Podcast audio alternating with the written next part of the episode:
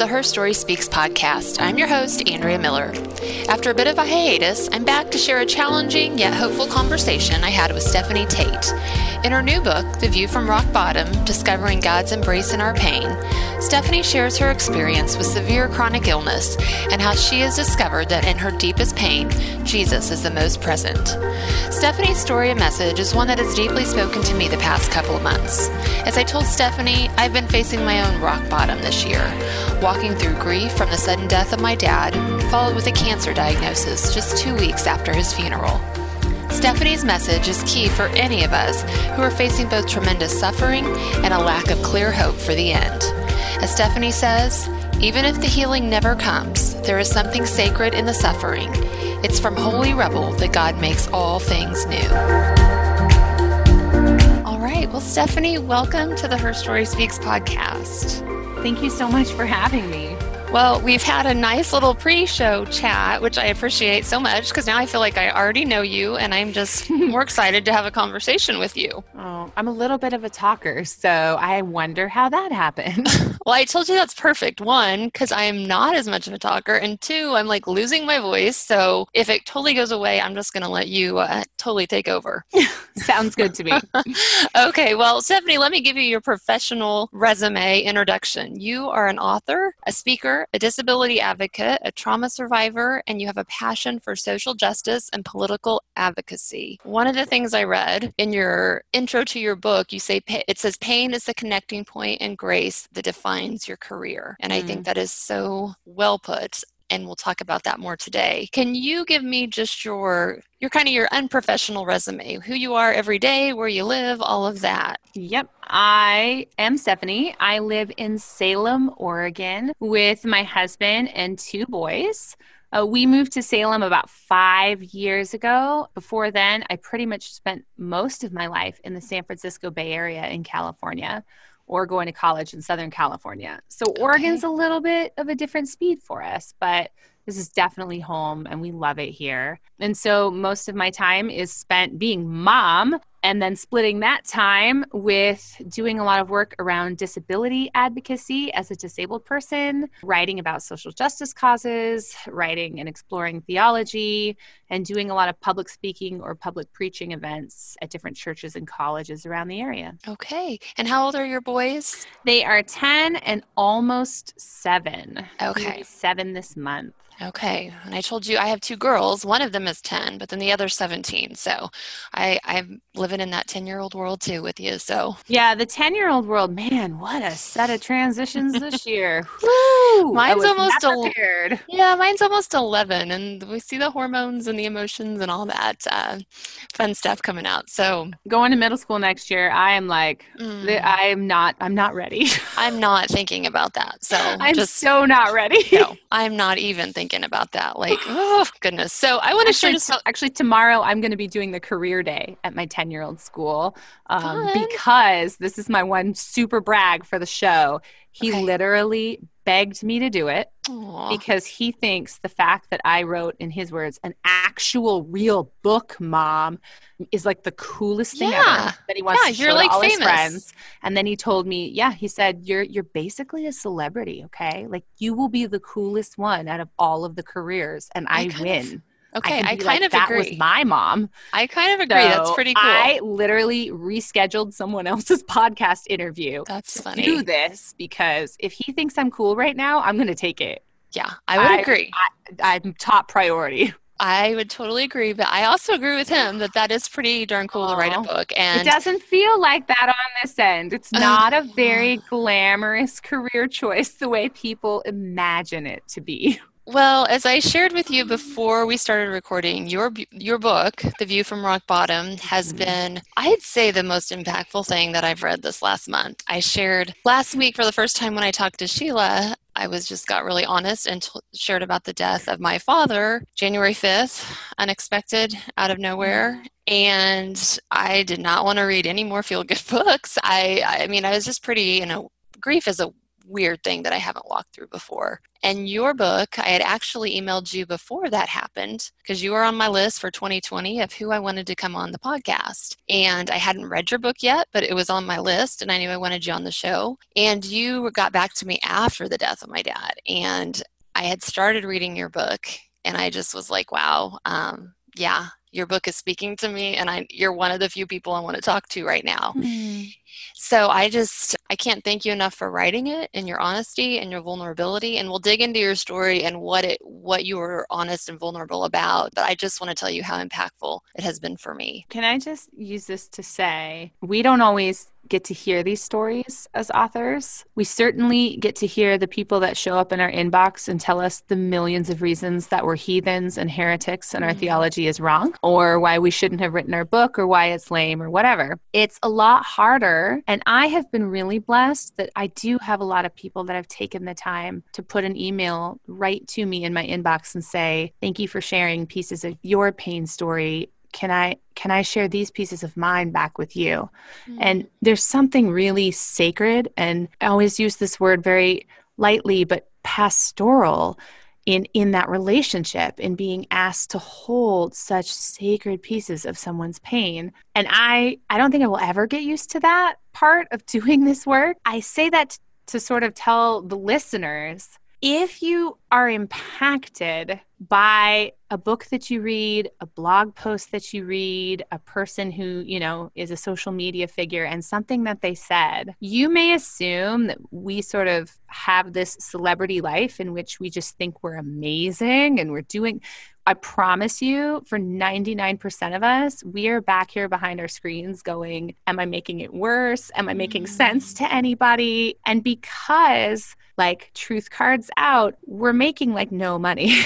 you can start to wonder is this just some sort of weird glorified hobby? Like, am I just sort of full of myself thinking that I have anything to offer the world? Am I just trying to be famous by saying my opinions on the internet? Am I basically just right. a narcissist professionally? So when somebody takes the time to reach out and send an email, it doesn't even have to be long, that just says, I read whatever it is you were infect you were affected by, and this is what it meant to me.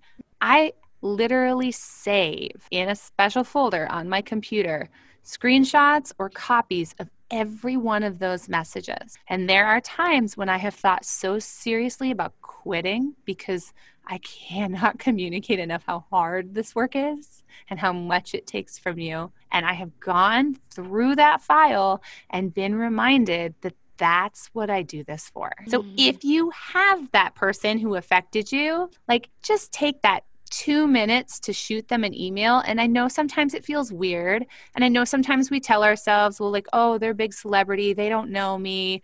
You know, I, that they won't care what I have to. We, we care. Trust me. Please. That is so good to know. Because I'm, I'm guilty of before this podcast, I never did that.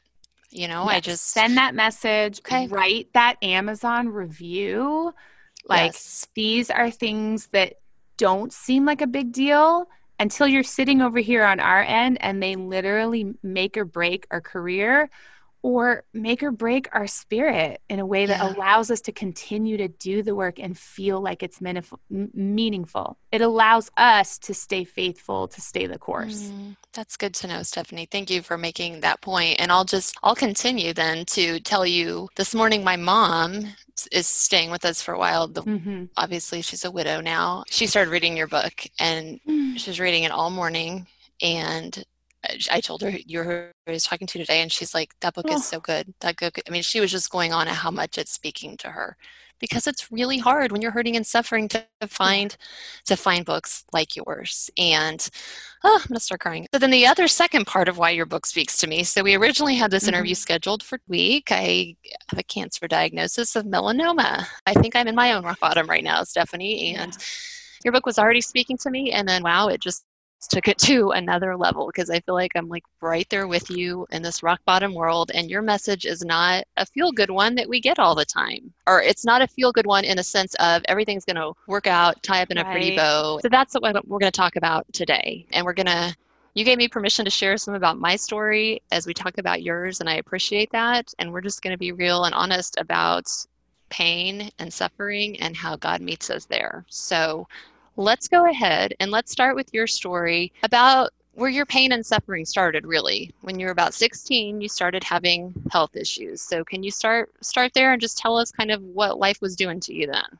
Yeah. So i i grew up in a pretty traditional conservative evangelical upbringing. Um, we were in a exceptionally conservative wing of the Baptist church, not the Southern Baptists, like even further right. Okay. We split off. They weren't conservative enough for us. Okay. So that really shaped a lot of my upbringing. Um, we spent our time predominantly at church related functions with other church related kids, at Christian schools with kids that went to our church. I wasn't really outside of that community in in any context much, with one notable exception with dance. I fell in love with ballet at the age of 3 mm-hmm. when most kids decide that ballet is amazing. But for me, it stuck. Like, this was it. I knew I was head over heels in love. This was going to be my life. And I dedicated a lot of time to dance. And in fairness, my parents put me in all kinds of activities. So I did lots of other hobbies, but nothing held the passion and the place and the purpose for me that dance did. Mm. And so by the time I got to high school, I was pretty sure that dance wasn't just a hobby. This is what I wanted to do. I wanted to go to college and study dance. I wanted to join a company. Truthfully, that's not like a long longevity sort of career goal. You will be done with that, even if you make the top top levels of dance and you're a principal in a company like you're pretty much done by the time you're 35 or 40 at most. So then you know i'd already had it planned out. At that point i was going to teach dance and, and open a ballet school and like this was my life. Because of the christian culture i was coming up in by the time i got to high school it had also taken on this sort of spiritualized element of like this was a calling. This was mm-hmm. a purpose. I could serve the Lord in dance. I could do worship dance. I could use dance to point people towards ideas about Him. And that was my calling. I helped take a tiny, tiny little brand new dance program at my school and turn it into something that was flourishing where I was sort of the poster child that everybody knew for Christian dance. If you had asked anyone in my class that year, they would have said, Yep, she's going to be a dancer. And then all of a sudden, I started getting injured all the time. I was exhausted constantly.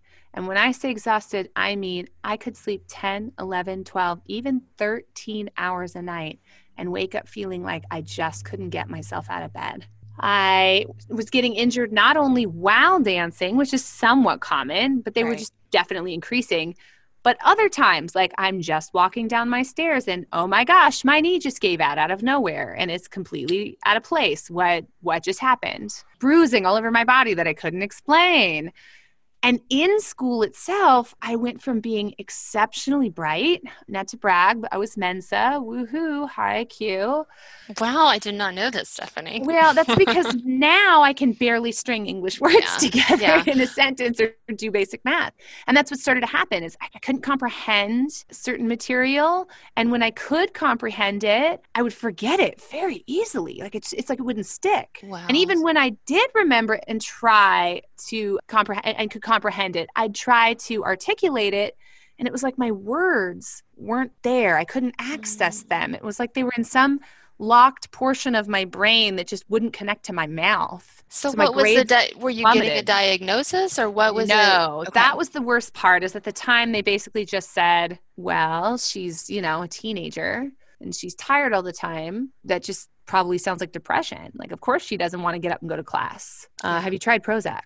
So it took a long time to get them to listen to me until other, you know, other physical symptoms started joining then that were very physical that they couldn't ignore. Eventually epilepsy was sort of the big one that had them go, okay, seizures are a thing that you can't like just fake. We see those on the monitor. That's, That's real. Right. And so I kind of had two paths going with doc at one time.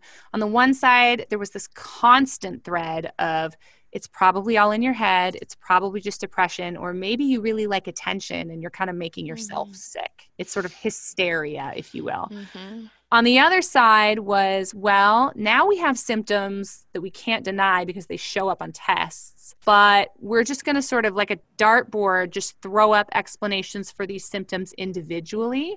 So, like you have epilepsy, and then it was maybe you have lupus, and then that was wrong. Maybe you have MS, so we'll take that one back down. Okay, now you have really advanced rheumatoid arthritis. So now you've got epilepsy and arthritis up there, but they're probably unrelated. They're just two different darts, and there they are. And this sort of progressed. You have fibromyalgia, you have chronic fatigue, or it's all in your head. And both of these are going on, but nobody was suggesting that there was one clear thing wrong with me. Right. And so what do you remember like at the time the church you were involved with the church how mm-hmm.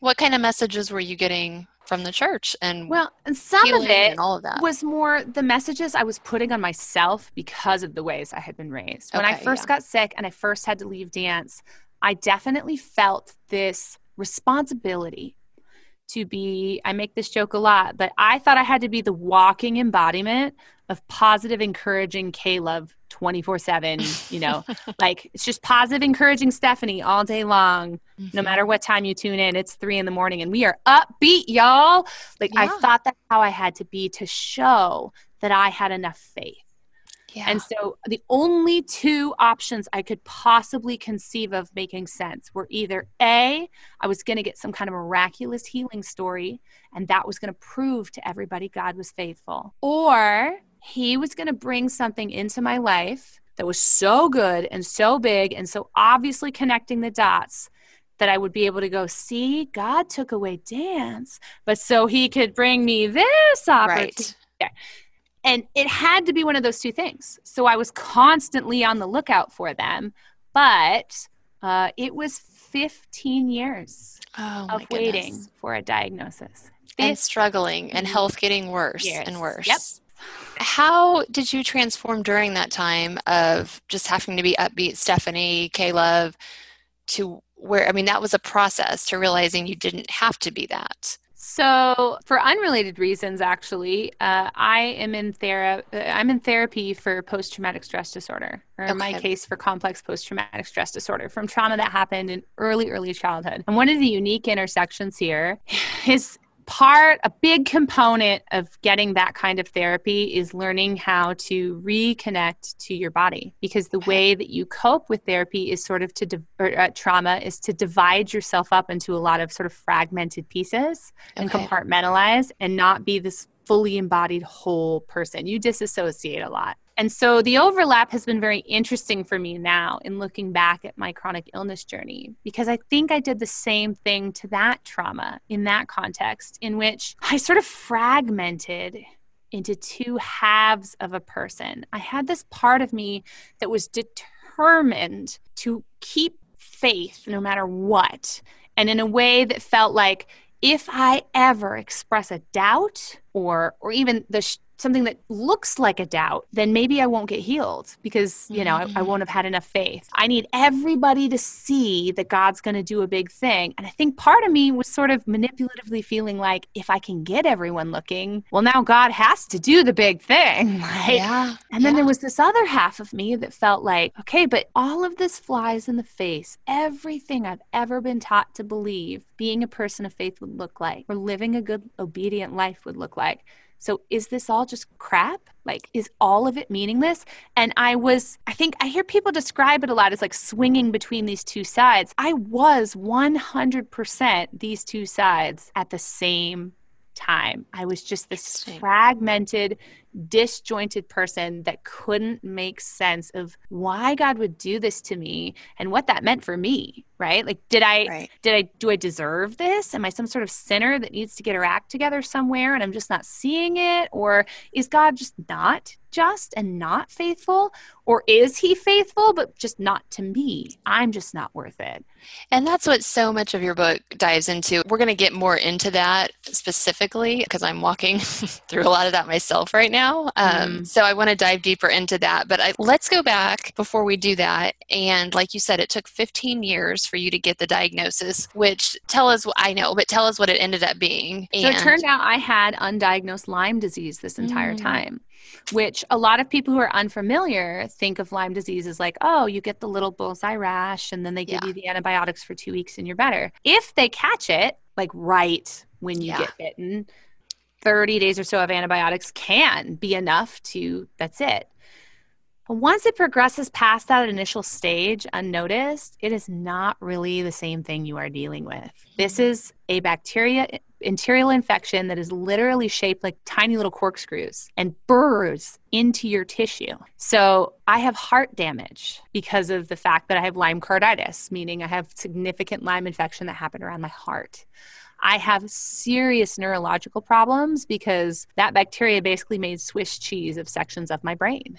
Oh my god. You know, I have arthritis, I have muscular weakness and issues. There's all, I have neuropathy, meaning like I can't really feel things in my hands anymore. I can feel the weight, but I don't actually feel the sensation of like my fingers touching things very well. Um, there's all kinds of symptoms like that that may not be what you hear when you hear Lyme disease, because if you catch it early enough, you can avoid all that stuff.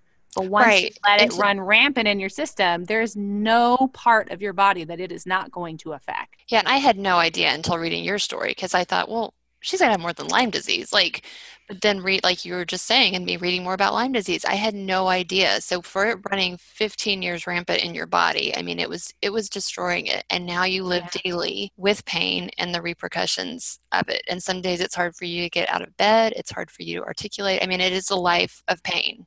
Yeah. I mean, that's it's accurate. I, I will be permanently disabled for the rest of my life on some level. I have good days and I have bad days where I'm flaring really bad. And those yeah. can fluctuate wildly. There are days you could see me in public and not have any idea that, that I'm disabled. Mm-hmm. And there are other days where you absolutely can't miss it. There's no way you don't know that something's happening. I'm spasming. I'm I have a tremor. Oh, you know, Stephanie. I'm using a wheelchair that day right. or my cane. Like it. There are times anybody could look at me and say, "Yeah, she's she's disabled." Mm-hmm. I'm going to read a couple lines. I mean, so much of your book spoke to me. I, am going to send you a picture because I think I have every other page a tab and a highlight. Like, I don't think I've ever marked up a book more. I would love to see that uh, picture. Uh, it's, it's kind of sad, but when your preface, you say, when you commit to exploring the depths of God's presence and suffering, you have to be fully prepared for Him to faithfully provide the source material you need. Mm. He has walked me through more pain than I ever thought possible to bear, and if I had known the details of his plan from the start, I likely would have pleaded for him to pass me over for this calling. Uh, and I'm tearing up reading that because that's all I've thought this last month is I don't care what the purpose of this is. I don't care. I, I don't want to be chosen for any of this. Like, I, I want to be passed over. And I think that's why I needed to hear so many of your words because I'm not there where you're at. Like you, you, you can see some of that joy. I'm just like in it where I feel like, no, there's no reason for death. There's no reason for this can't, there's no reason. And I want to be out of it. But hmm. your book gives such encouragement of there, there is a reason and how God meets us there. And you open your book talking about meeting God on the bathroom floor. Hmm. So you've had more pain in your life than just the Lyme disease as if that wouldn't be enough. But you share about the really hard times of miscarriages, financial issues, like you've had a lot. So, can you talk about that experience of meeting God on the bathroom floor? And then I want to really dive into some of a lot of the things you talk about with meeting God in the pain. So, it's always difficult to figure out how to start a book, mm-hmm. um, especially when you're coming from more short form writing into something big like this. And my big goal in figuring out how to write theology as someone who's not, you know, a seminary trained, I'm not Tim Keller writing Walking with God Through Pain and Suffering, you know, with a right. bibliography the size of the book. Like, this is different. How do you set the stage and sort of offer a foundation for who is this person and where is she even coming from? What how, how, should i interact with this, this material? And so i felt like one of the best places to start was the book is not a memoir but the first chapter pretty much is. Yeah. It's it's sort of a pullout of a memoir. And you know the reality is there's just too much that's happened here to talk about all of it. So I kind of honed in on one particular period in our life where a lot of different areas of suffering suddenly intersected, came together, and happened at the same time. And I made that choice very deliberately because I think we have this idea of sort of bad things might happen to us, but sort of the default state is that we have sort of a normal quality of life, right? That you're not going to be living under a bridge as a homeless person or like you you have a basic house and a job and sure like somebody might get cancer or somebody might lose a job, but that'll be this little bubble that happens and then you'll solve it and you'll go back to your normal life. Mm-hmm. And then you mm-hmm. don't have to worry about another one of those bubbles hitting until you're already back in that safe normal life zone. Guilty. I am yeah. guilty of believing that. Uh-huh. I was too. And then a time hit where it was like seriously, how many more things can go wrong for one person right now? Right. And the highlight of the story I tell in the first chapter is it starts very hopeful, that chapter. It is not, let me tell you a list of 80,000 things that went wrong. It is, we had finally gotten over that cycle of all the struggle that we had had in our life. And God opened a door and so clearly said, faithfully follow me, move to another state so that you can finally come into a season of rest and abundance and whatever that we thought we mm-hmm. heard. And we got there and we lost our job. We almost lost that brand new house. We were unemployed for three months. A whole series of really weird things went on in the background. And then on top of it all, surprise, you're pregnant when you didn't plan that. Like, wow, this is the worst timing for mm-hmm. that. But I worked my little attitude into gear and I got on board with it and I fell in love with that pregnancy.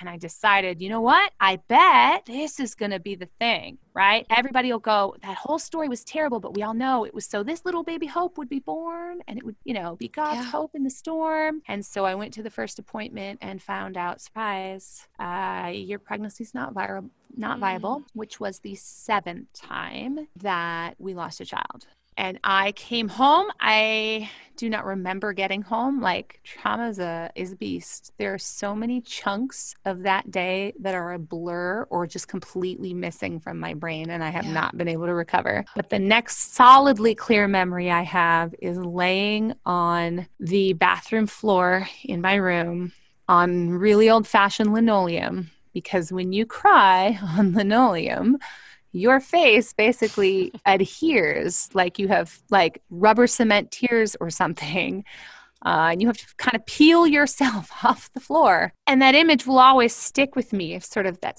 sticky floor face, ugly mascara everywhere, literally bleeding through my PJ pants later in the week. Mm. So it's funny how my brain kind of blurs those two together. Those are really actually two different times being on the floor because I didn't start bleeding through my PJ pants till I had to have an unfortunate, I had to have a D&C, a procedure to actually convince my. So again, there's trauma brain for you, mm. right? Like I've kind of blurred those two nights together, but it was that bathroom floor experience of realizing I could not hold those two disjointed parts of myself that we talked about earlier yeah. anymore. It was literally ripping me in half.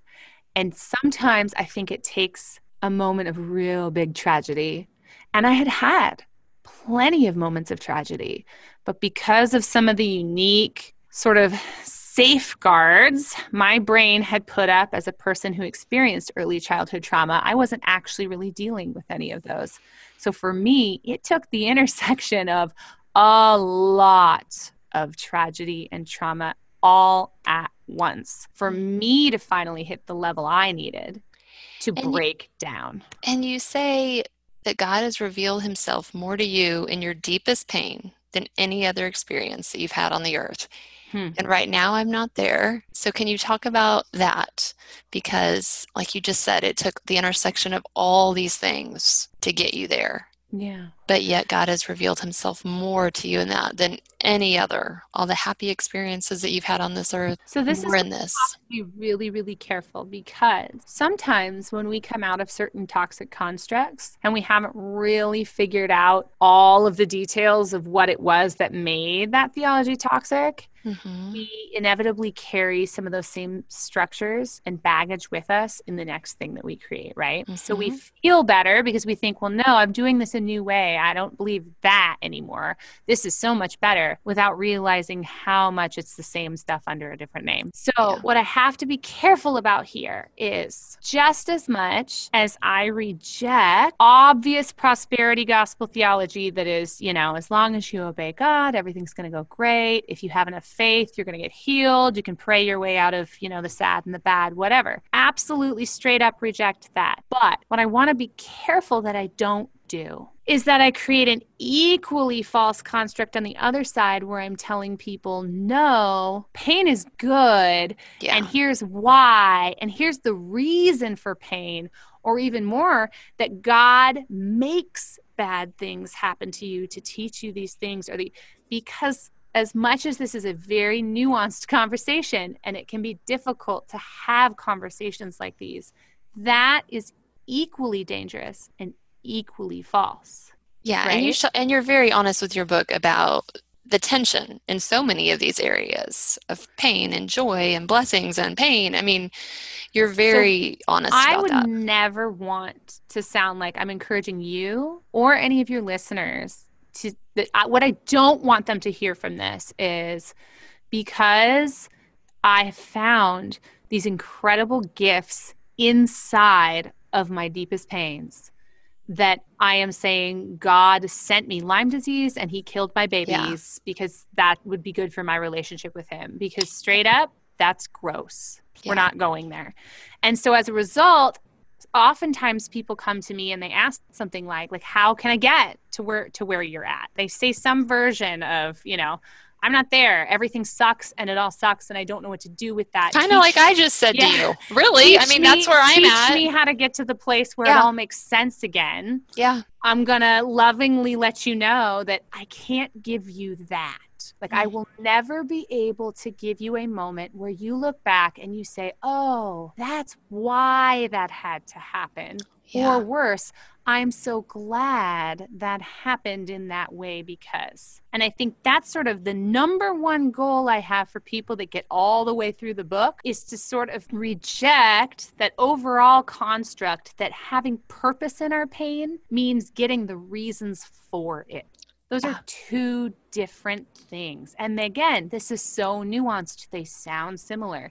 They're really not, though. And that's a really hard, like, I remember reading that there's a portion in your book you talk about that like several times because I'm like, okay, she says she's not saying this. So what is she saying? And it's really hard to grasp because we like to say God does these things for a reason. I think there's mm-hmm. so many myths in this white American evangelical culture that we try to slap on to the pain and suffering. And you're really good about going into these myths. And one of them that you talked about was the prosperity gospel. So let's dive into, if you don't mind, let's dive into some of these things, the yeah. labels that people try to put on, like, okay, why do these bad things happen? Or why do all good things happen? So you brought up the prosperity gospel, and I think that's mm-hmm. easy to identify when we're looking at name it and claim it or the financial blessings. But yeah. I think it's a lot, there's more to it than that. We apply it more than I think we realize. So do you want to dive in and talk about that a little bit more? Yeah, this one's kind of my heart song right now because one of my primary goals in the book and the the job I felt like I had on the table before we could get into any of the building a better theology of suffering was recognizing we all have a theology of suffering already. Whether we've actually intentionally thought about it or not, it's there. Mm-hmm. And usually, whether we recognize it or not, it's been absolutely influenced, if not outright formed, by the prosperity gospel. And people push back a lot when I introduce this idea because most mainstream evangelical churches and Christians have been well trained to hear those two words, prosperity gospel, and go, yeah, oh no, we don't believe that here. Oh yeah, no, no, no, no, no. We're not into that Joel Osteen or Pray right. or any of that stuff. Right, but, because it has become sort of a bad word, so we want to say no, we're, we do not believe that. And but we rightfully, you know, a bad word. Right. But those are very very far extreme examples yeah. of an overall belief system that is absolutely prevalent in all of white evangelical theology. Mm-hmm. And that was kind of the hardest thing to tackle up front in my book. I was legit terrified that I have probably lost a number of readers as soon as they get through chapter two and decide this is not for me. because in order to go any further, you really have to accept the construct that any theology that views God in transactional terms is prosperity theology. It's a lot broader than people want to admit. When you think, as long as I obey God, there are certain things I'm promised here on earth as a result, that's still under the umbrella of prosperity theology. And when that's so think if I powerful. raise my kids a certain way, they won't, Yeah. you know, they won't go astray. That's prosperity. right. When you think if Or I in tithe, tragedy, when you say something like, "Wow, I can't believe that happened to a person like him. He doesn't. He didn't Mhm. deserve that. Like, wow, he was such a good, faithful servant. I'm just in shock that something like this could happen to a family like that. I mean, that." Absolutely exposes the worst of our prosperity thinking. Yeah, you're exactly right. And that really hit me when you said that because I think I've been guilty. I know I've been guilty of both of those thoughts and not realizing I'm buying into the prosperity gospel with that. And I think that's just such. I mean, tell me what you think the da- I know, but there's a danger in that because some people can think, no, there's not really if that's what they want to believe, but there is a danger in that. Oh no, there's there's a large swath of people that even if they can agree with me there, will go on to say, but this is sort of a niche issue. Like we don't really mm-hmm. have to get too invested in it. Because you know my aunt Susie, she just loves you know these whoever prosperity things. It just makes her feel good and she's not hurting anybody so Right, you know just let her have it. There's bigger things we should focus on. Right. the issue is, and this is where I'm going to really risk some fun emails in my inbox. Okay, are you sure you Uh, want to go here? You don't have I to. go here all the Okay. time. Okay. Welcome to Stephanie, y'all. Okay. I'm disabled, right? So Mm-hmm. this is a very lived experience issue for me, which is why I go here all the time. Because for many people who are white and abled, you have the privilege and ability to turn off politics to a certain extent and say, I can choose to engage at appropriate levels, you know, when it's appropriate or when I need to, um, because I don't like to get too invested in politics. That's really dirty business, and Christians should really just try to stay above the fray. Well, when you are a disabled Christian, and in my case, a disabled Christian who, let's see, my parents and my husband are all non citizen immigrants. So that's a lot of fun to navigate. You live at an intersection that looks a little different because for me, the reason I'm so passionate about this theology of suffering and getting it right and understanding our hidden prosperity gospel belief is I look around at so much of what's happening in the political environment right now and with people shaking their heads saying, I just don't know how we got here. It all seems so extreme and polarized and mm-hmm. I, it, it makes no sense.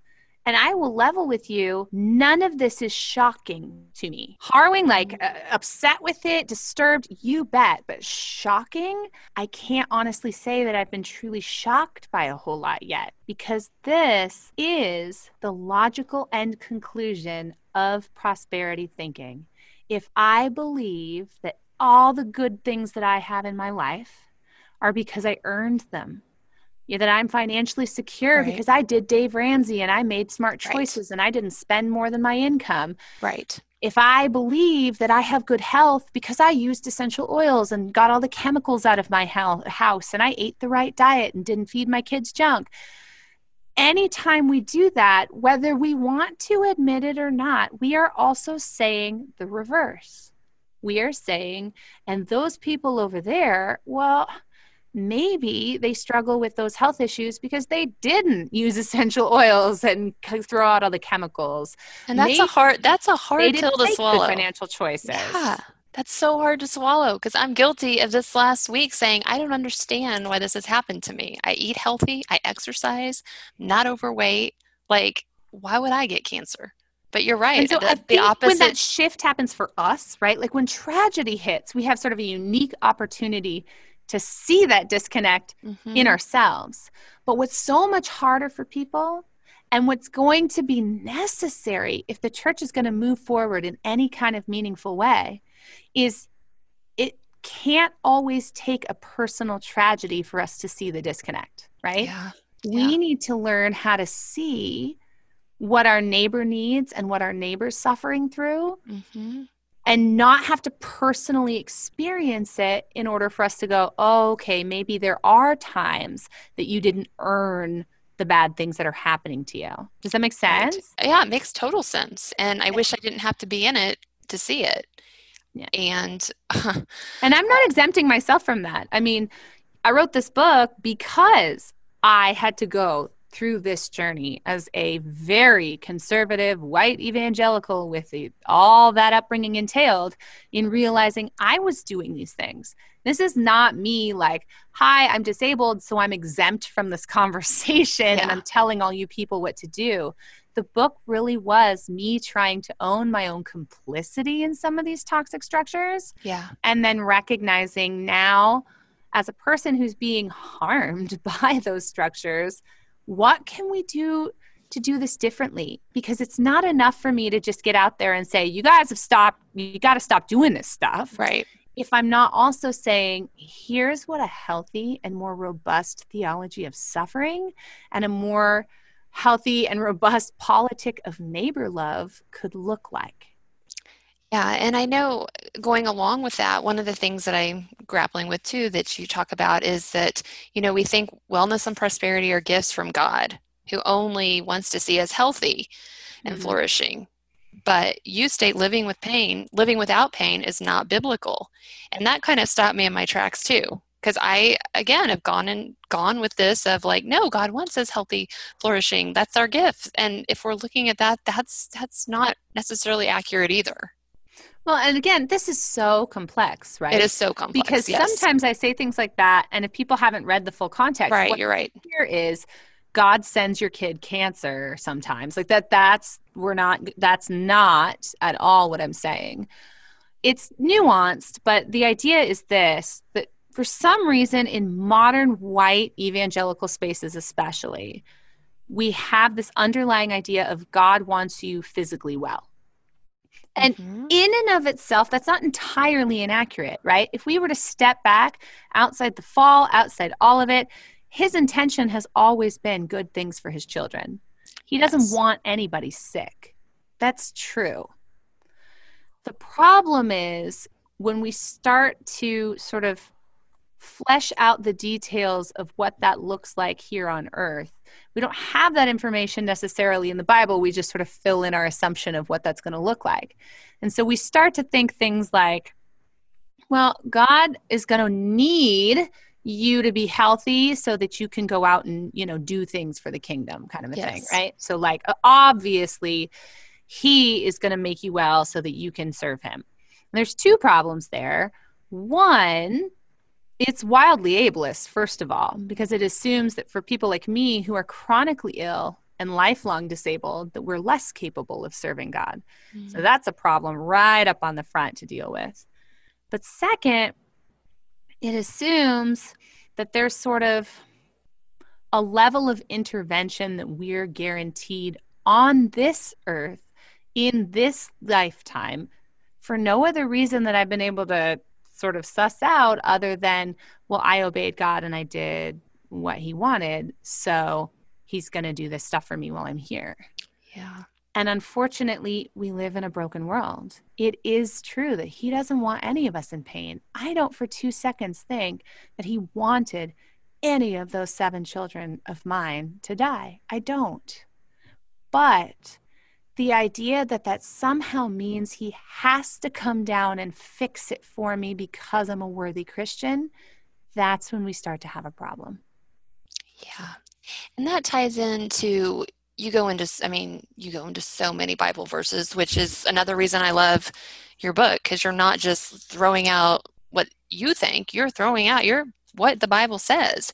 And you go into Romans 8:28, which I love and I think ties into that because we have totally misconstrued the Romans 8:28 all things work together for good for those who are called to his purpose. And I think we think that is it's all going to tie up in a neat bow that God Mm. will use it and tie it up in a bow. And again, I'm guilty of that because Too. I think No. I shared a little bit with you in the email, and I've shared with my audience that I've gone through a, having a husband with that was an alcoholic. I've had an eating disorder. Our marriage is we've almost been on bankruptcy, but all of these things tied up in nice little bows. They all did. I stuck with it. I prayed. Our marriage is great.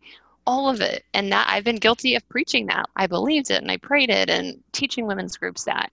And for the first time in my life, I'm like, oh, my dad's not coming back. And right. I don't know what the prognosis is. I don't know what's going to happen with the cancer. And it's shaken my world, but you're speaking into really what this theology of suffering is and what what God means that what these verses mean. So talk about about that a little bit with Romans 8 28 and how we've misconstrued that. So many of the concepts in this book were really deeply nuanced. Like I cannot tell you how many emails went between me and my editor where I basically just said, have I blown way past nuanced into just totally convoluted and nobody's going to have a clue what I'm trying to say here? Because this stuff is complicated. It is so uh, It's very not black and white. And that really is the theme of all of this, right? That we're so trained to look for black and white answers, easy compartmentalized chunks, a pretty bow on the end. And none of this stuff works that way. Grief, yeah. suffering, pain, it's messy. Mm-hmm. Um, so part of why I wanted to dive into that, uh, talking about Romans in that section was sort of we take that verse about him working all things together for good and we tend to apply a very human lens to it in that we read that as a guarantee that no matter what bad thing happens to us, uh, it's somehow going to make sense on the other side of it, right? Like that yeah. God will sort of insert it in the chunk. And once you get past it, as long as you can hold on with enough faith, you'll look at it and go, oh, that's why God did that thing. I'm right. so glad he killed my seven babies because then I went to Africa and I met seven orphans. And like, right. we're looking for those stories.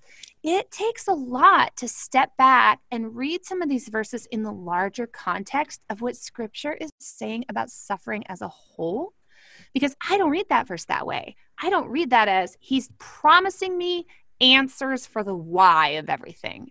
For me, it boils down to, and I think I touched briefly too in the last chapter on, um, I have a, a tattoo on my wrists, my one tattoo that says immeasurably more, taken from Ephesians 3:20. Similar reasons, because there's another verse. It says to him who is able to do immeasurably more than all we could ask or imagine according to his power.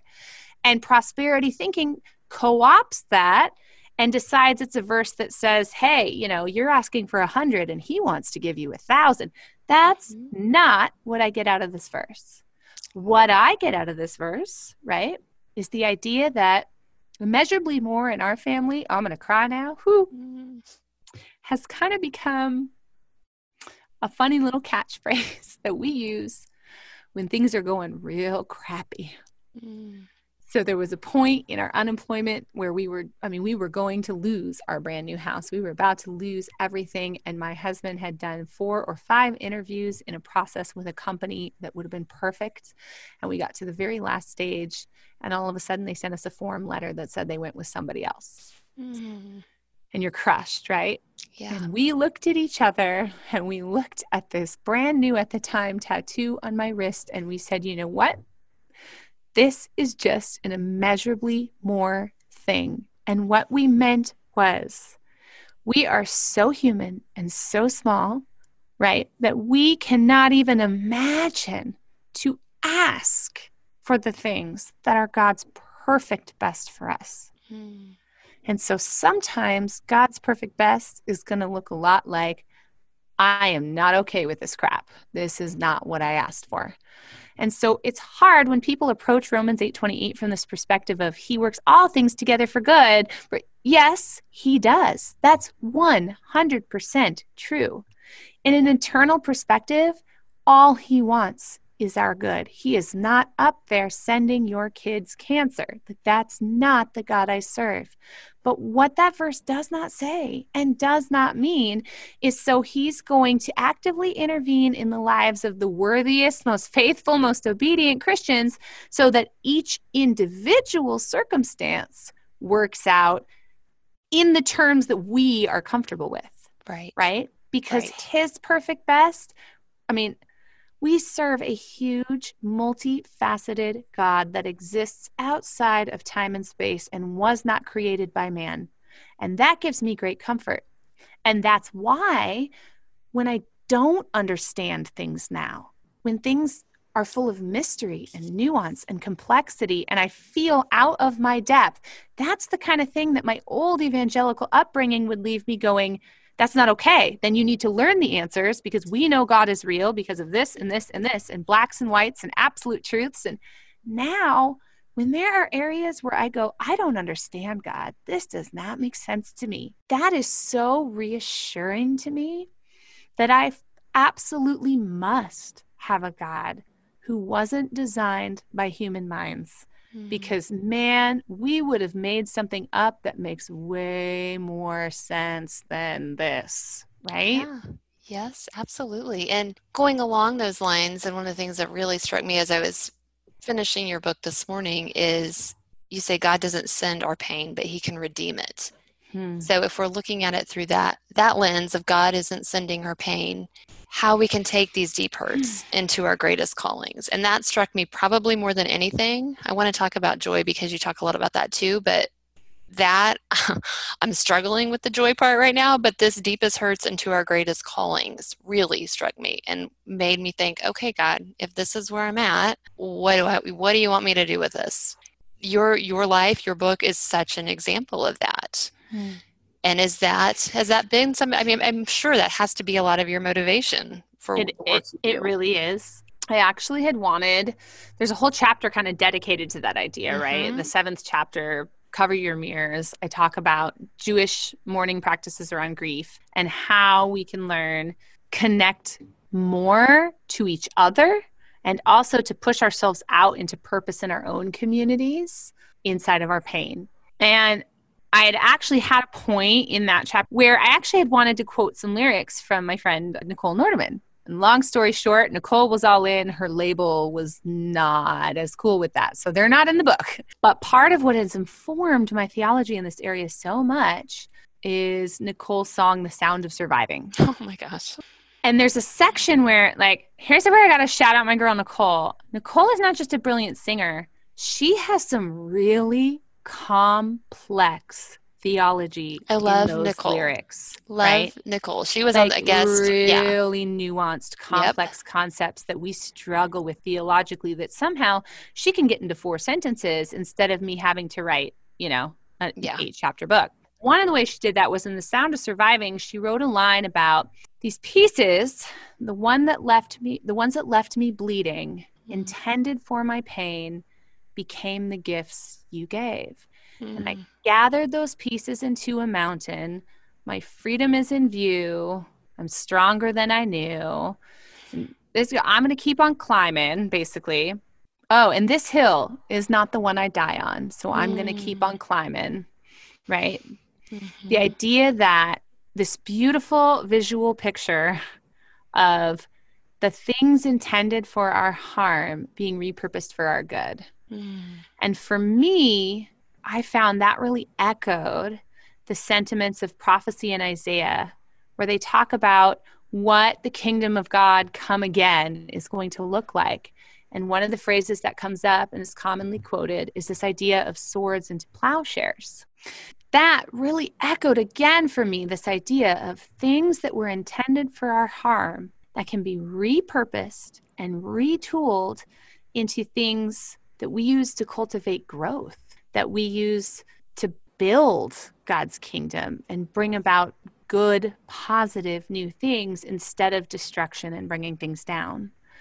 And so, a big part for me in learning to live with pain has been seeking out those ways that if I let it, pain can become the greatest springboard into my deepest passion and my greatest calling. Mm. And that is not the same as what I like to call distractivism, right? Like it's not, I'm so lonely or I'm so sad or things are going wrong in my life. So I'm just going to go find a cause and volunteer for it all the time. That's not the same thing. This is specifically diving into our own pain when we are ready, when we are comfortable, because I am not saying take your deepest trauma and just blast it on display and see what happens. But when we come to a place where we're ready, asking, okay, if there was somebody else who's going through what I've been through, right? if I was me, in my case, when I wrote this book, a lot of it was if I was me five years ago, what was the book that I needed and couldn't find? Mm. What was the message that I just didn't feel like anybody was saying? Why did I feel so alone in this while I tried to sort it out? And what could I write that could become a sword into a plowshare? Where I could take the things that caused me so much pain that, again, I am not saying God sent me those swords, right? And right. yet somehow turn them into a tool to build his kingdom and to help other people walking in similar pain. Mm. And you've done it so perfectly. And something you just said struck me was, you know, what the book that the book that you would have wanted 5 years ago when you felt so alone. And that's so how I felt this last month. So alone in the grief and the mm. pain and the suffering. And I it's so hard to understand why do we feel that way when we all experience pain and suffering in this world and we're believers and I have friends trying to be there for me, but I feel like nobody can relate. And it's just it's a weird place to be and friends try to say well-meaning things. Mm. And it's a I don't know. So how have you how have you dealt with that time of just feeling like do you still feel like you're alone in it or has that been a process to not feel that way? Um it's complicated. Yeah, I know. In this is all very complicated. There are a lot of areas that I do still feel very alone. Yeah. Um I, I'm not going to try and, and hide or downplay that. Um, this is not like, and now I wrote a book and I'm famous and I've arrived. Like, this, right, that's right. not how this works. Being chronically ill and disabled is generally a very lonely experience because of structural ableism. Like, the world yeah. is just not set up to be welcoming and inclusive for bodies like mine. And that's one of those things where it's important for me to say that so clearly because this is not an attitude issue on my part right? Yeah. like this is not a thing that i can spiritualize and work out and you know do a study on self-esteem or something and come out ready to tap. This is a structural barrier that the world is placing in my way. And so the responsibility is on people of privilege people who are able to address that barrier. I can only yeah. go so far. So there is that component to it. But on the other end it's incredible to me how the more I have opened up inside of my pain in a present tense sort of context, not in telling what we usually see as sort of testimony stories of, you know, way back in the day, I did drugs, but then Jesus. So now I'm allowed yes. to talk about the drugs because it was far enough back in my past. I think we all know what I'm talking about. Yeah. Learning how to sort of model present tense testimonies and be very vulnerably out there about present tense struggle with a kind of radical candor that I'm well aware may not just be me being awesomely spiritually mature. It may be me lacking any kind of healthy boundaries, but um, this is what we're trying out right now. I have to say, it's it's been a rewarding experience in ways I didn't expect because the main sort of thing that we could learn as white evangelicals from the way the Jewish faith handles grief mm. is that we are so often in things that are painful, isolated, right? Yeah. We have these feelings of nobody could possibly understand what I'm going through right now. It is so unique to me. Whereas Jewish culture, I wrote in the book about how there's a traditional blessing that you say when you're at the house of somebody who's mourning. And it essentially translates to, May God comfort you among all the other Zion, uh, mourners in mm-hmm. Zion. And the first time you read that, coming from a white evangelical background, you're like, well, that's offensive. like, right. Like it's about me. Okay, like, we know you're sad, but think about all those other yeah. people, okay? Yeah. But that feels so invalidating we're so used to hearing like oh no i couldn't possibly understand what you're going through and although that sounds right it actually really is a way of further othering and isolating that person mm-hmm. sitting across from you mm-hmm. and i'm not saying we should all convert and be jewish and i'm certainly not saying we should just rush over and appropriate all of their systems and call them our own what i am saying is there's something there that we could really learn from the reason that greeting, that blessing is not seen as offensive or felt as offensive for a Jewish person who's receiving it is because it's accompanied by a whole other host of other rules and systems for how to grieve that have made it very clear that that community has been pointed so well to the person who's grieving. You will not be able to miss them. Yeah. From the way they dress to the actions they're doing, everything about them says, I am a person who's grieving, which says in that culture, I am a person that's your responsibility. Mm. And so we can, in that context, push people outside of themselves and push them to think about the ways their grief can connect them or their ways their grief can become a springboard to a better calling because we first laid that groundwork of having the rest of the community come alongside and say, we belong to you and you belong to us. And how can we walk with you in grief? So it's hard because, on the one hand, I'd love to say that in doing all this work, I've found, you know, connection and belonging inside of pain and grief. But the reality is, without that first step, without having the rest of society pick up on its sort of role of how we care for those who are suffering, there's only so much I can do on my end. Right. And do you feel like it's a it's a slippery slope, but is that what it comes down to why you have gotten a close closer relationship with the Lord because you've realized that he's the only one there really that you that is consistent and that's unchanging in the middle of all this? That's a very interesting question. I'm thinking for a minute.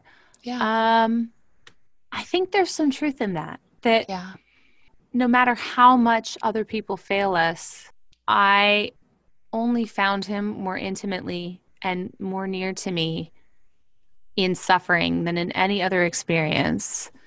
And so there is a truth to you know, I talked in the book a little bit, and I don't want to go too far because these are heavy, complex concepts about They're so heavy. Uh-huh. Paul and Peter writing about this idea of sharing in the sufferings of Christ, right? Like, yes. so there is a very unique bond that happens in your faith when you tap into that idea and understand how to view the sufferings that you're experiencing as something that's directly connecting to you to the sufferings that Jesus experienced. Mm-hmm. And then on the flip side, recognizing that he chose to come here and have those experiences and to suffer those things because he knew it would equip him to meet you mm-hmm. in those places, right? That's powerful. But I don't want that to sort of become a Christianized way of letting ourselves off the hook, if you will, right? Like, right. oh, the goal here is that you learn how to meet Jesus in those places. No, right. that's part of it. But we absolutely need to start having difficult conversations about what we owe our neighbors, about the way that prosperity gospel theology has sort of stunted our ability to be to show empathy yeah. or to really care for the hurting around us in meaningful ways and and i just want to be very careful that we don't turn it into like i think that's so great that you know you get closer to jesus because you right. have no choice because everyone else abandoned you so that's good because right. jesus like right it's not what the kingdom of god was designed to look like that's not you know your will be done on earth as it is in heaven. It's not enough to say, well, you're going to have that great relationship with Jesus, and then one day in heaven, this is all going to be fixed. We were taught by Jesus to pray on earth as it is in heaven. Yes. And I think we're meant to do more than pray. I think we're meant to actively seek out ways to make that justice happen for the people around us. And that means people that are hurting. Yes, that's so good. And you're doing such a good job, Stephanie, because these are such complicated issues and questions. And I feel like we could spend a whole hour talking about each one that I'm asking you. And that's why I just so encourage people to get the book where you go into the details and you admit that there is tension in these areas. There are not easy black and white answers. But I think that is why your book spoke so much to me because it's not tying it all up in a pretty bow. And uh, the running say, joke is that there is something in this book for everyone to hate. Like, um, if you love the first, uh, like, eight chapters, you will probably hate the last one. and like, there, there's a little bit for everybody. Like, I I didn't let anyone off the hook on this one. There are no feel, easy answers. I wrapped nothing up in a bow. No, you did not. And I don't feel like I can't say I hated anything. I can say there oh, were definitely wonderful. things that really challenged me and really making me look at some of my set beliefs versus where I'm at now, where you're at. So, but I think that's what we need in this white evangelical culture right now more than anything. And I think it's been so clear to me how privileged I am when you don't take a closer look and wrestle with these things. Mm-hmm. And now that all this has hit me squarely in the face, everything I thought I knew and believed is tumbling down. Mm-hmm. And I hate that I had to get there to start wrestling with these things, but but I am, and that's where I'm at, and that's why it spoke to me so much. I know we've so gone over time, but can we talk about one last thing before we wrap up? Absolutely. And that because I know it's such an it's such an important part of your story and your book. It's about joy, and I mm-hmm. I will mm-hmm. say that's something that I've wrestled with, and I've always wrestled with that a little bit, the difference between joy and happiness. But now being in a period of immense grief and immense uncertainty about my health. I'm really struggling with that one. And I know what I've read before, but I want you to talk about that a little bit because one of the things you say for you, pain has never existed on a spectrum opposite of joy. Hmm. So, in these final minutes, can you talk about talk about that? Yeah, um, I think a lot of us grew up hurting, hearing um, those passages from Ecclesiastes about how there was a time for every yes. season under heaven, right? And so you'll hear these sort of opposites in these sentences, you know, a time for mourning, a time for uh, a time for dancing, and like everything's sort of portrayed as as opposites, if you will. And because we're human and humans really love to put things into clear hierarchies, we like mm-hmm. what's better, what's worse, what's yes, what's no. Reading opposites, we have a tendency to assume that those are compartmentalized from each other.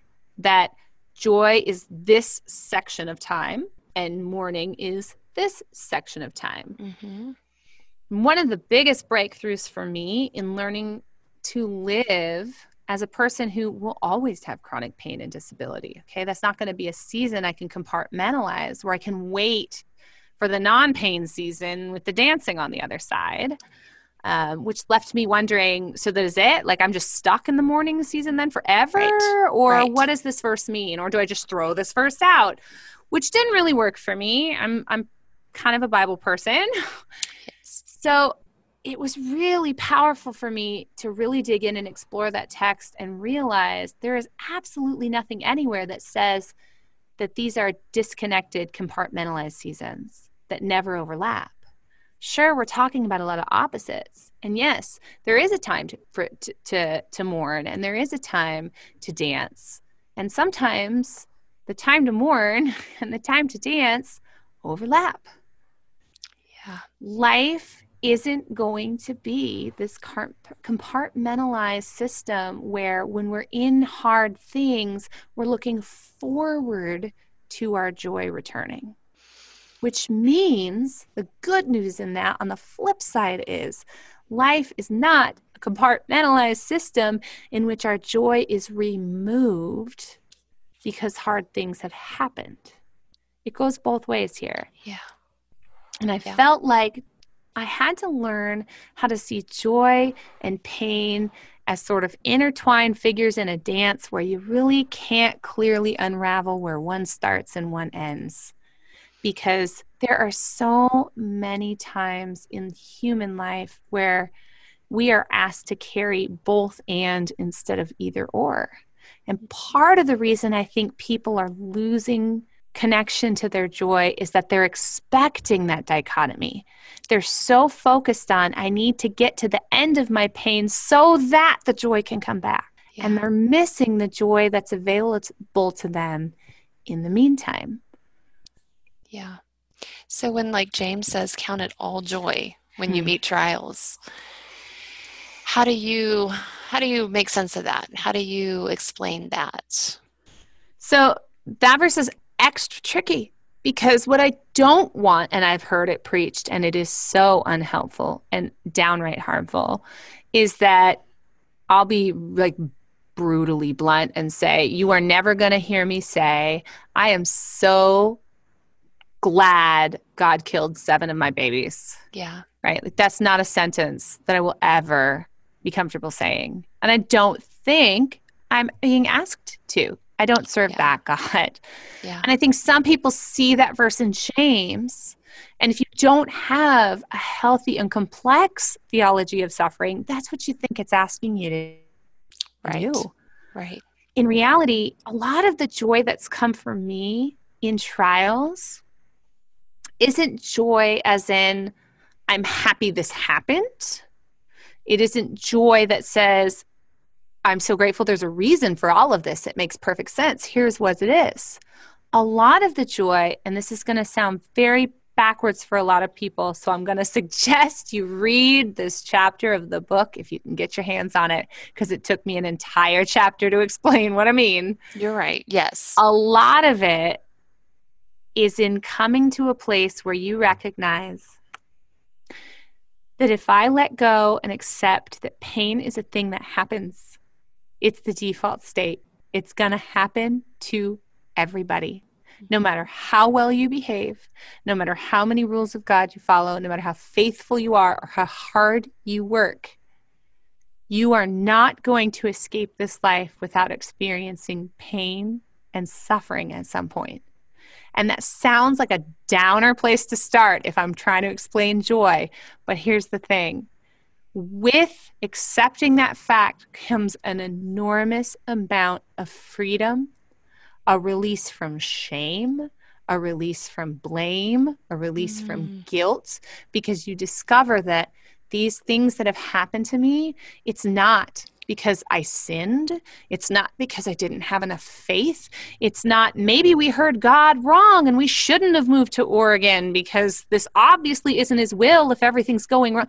You get to release all of that and find complete contentment and release in knowing that God's got you and you are not the boss of God's plan.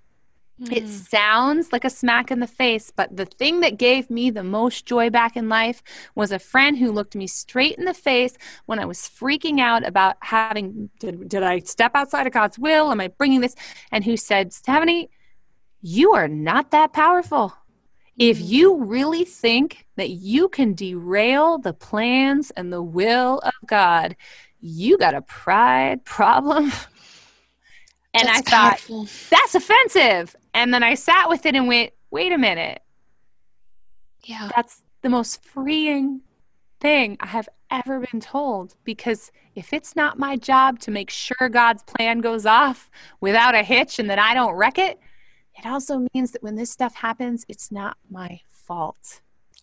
You verbalizing all that just oh, that just really spoke powerfully to me, Stephanie. Like it just clicked when you said that is knowing those fiery trials, knowing those things are coming gives us this freedom to release it, to release the shame and the guilt and all the and, what ifs. And the best and that is, that just get oh. that. If you can get that, then you get to go to all these other chapters, right? Then you get yeah. to go to the sort of the bonus content of surprise. Now you can also see Suffering can make you more like Jesus. Suffering can make you more connected to Jesus. Suffering yeah. can help you serve your community better. But that wasn't the main point, right? And that's yeah. the most important thing I can say so that this doesn't get misconstrued. It's never God made those things to happen to you so that you could go be a pastor or so that you could have this spiritual breakthrough or no, like when you get to that place where you've accepted that this isn't on you to control that you're all of your your wholeness is found entirely in Christ and that you are not the boss of what happens in your life and that good things happen to bad people and bad things happen to good people. Once you've accepted that then man there is a whole host of bonus content that you can find inside your suffering Mm. And that doesn't make the suffering good. That doesn't mean God wanted those things to happen to you. It means He can redeem the things that were meant for our harm and transform them into amazingly powerful tools for not just our good, but for the good of the kingdom and the people around us. Amen, Stephanie. You're speaking so much truth into me, and I just, ugh, I cannot thank you enough. And I've taken a ton of your time, and I just, uh, I just want you to know how much I appreciate it because I know it's not easy for you to do these interviews. You're not always feeling up for them. And I just appreciate so much you speaking so vulnerably to me. Well, I, it's been a joy to be here. Um, you're not wrong. My brain is freaking out because okay, I, uh, I have something called aphasia, so it's difficult for me to access my language at times. So I hope I didn't say anything unintentionally offensive. You did not, Stephanie. You've been amazing. And again, your book is called View from Rock Bottom. Like you said, it's been out for six months, and we will put links on where to find that. Tell me where we can find you, and I'll make sure to link that up on your notes on the podcast uh, notes. The best jumping off point for me is my website because that'll take you to all my social media, my speaking, okay. my Patreon, anything else. And that is Stephanie Tate. Tait is T A I T. Okay. Stephanie Tait Writes.com. Okay. We will link all of that up and I like I said, your book it's it's gotten me through this month and I just can't thank you enough, Stephanie. That means the world to me here. Thanks for listening to this episode of the Her Story Speaks podcast.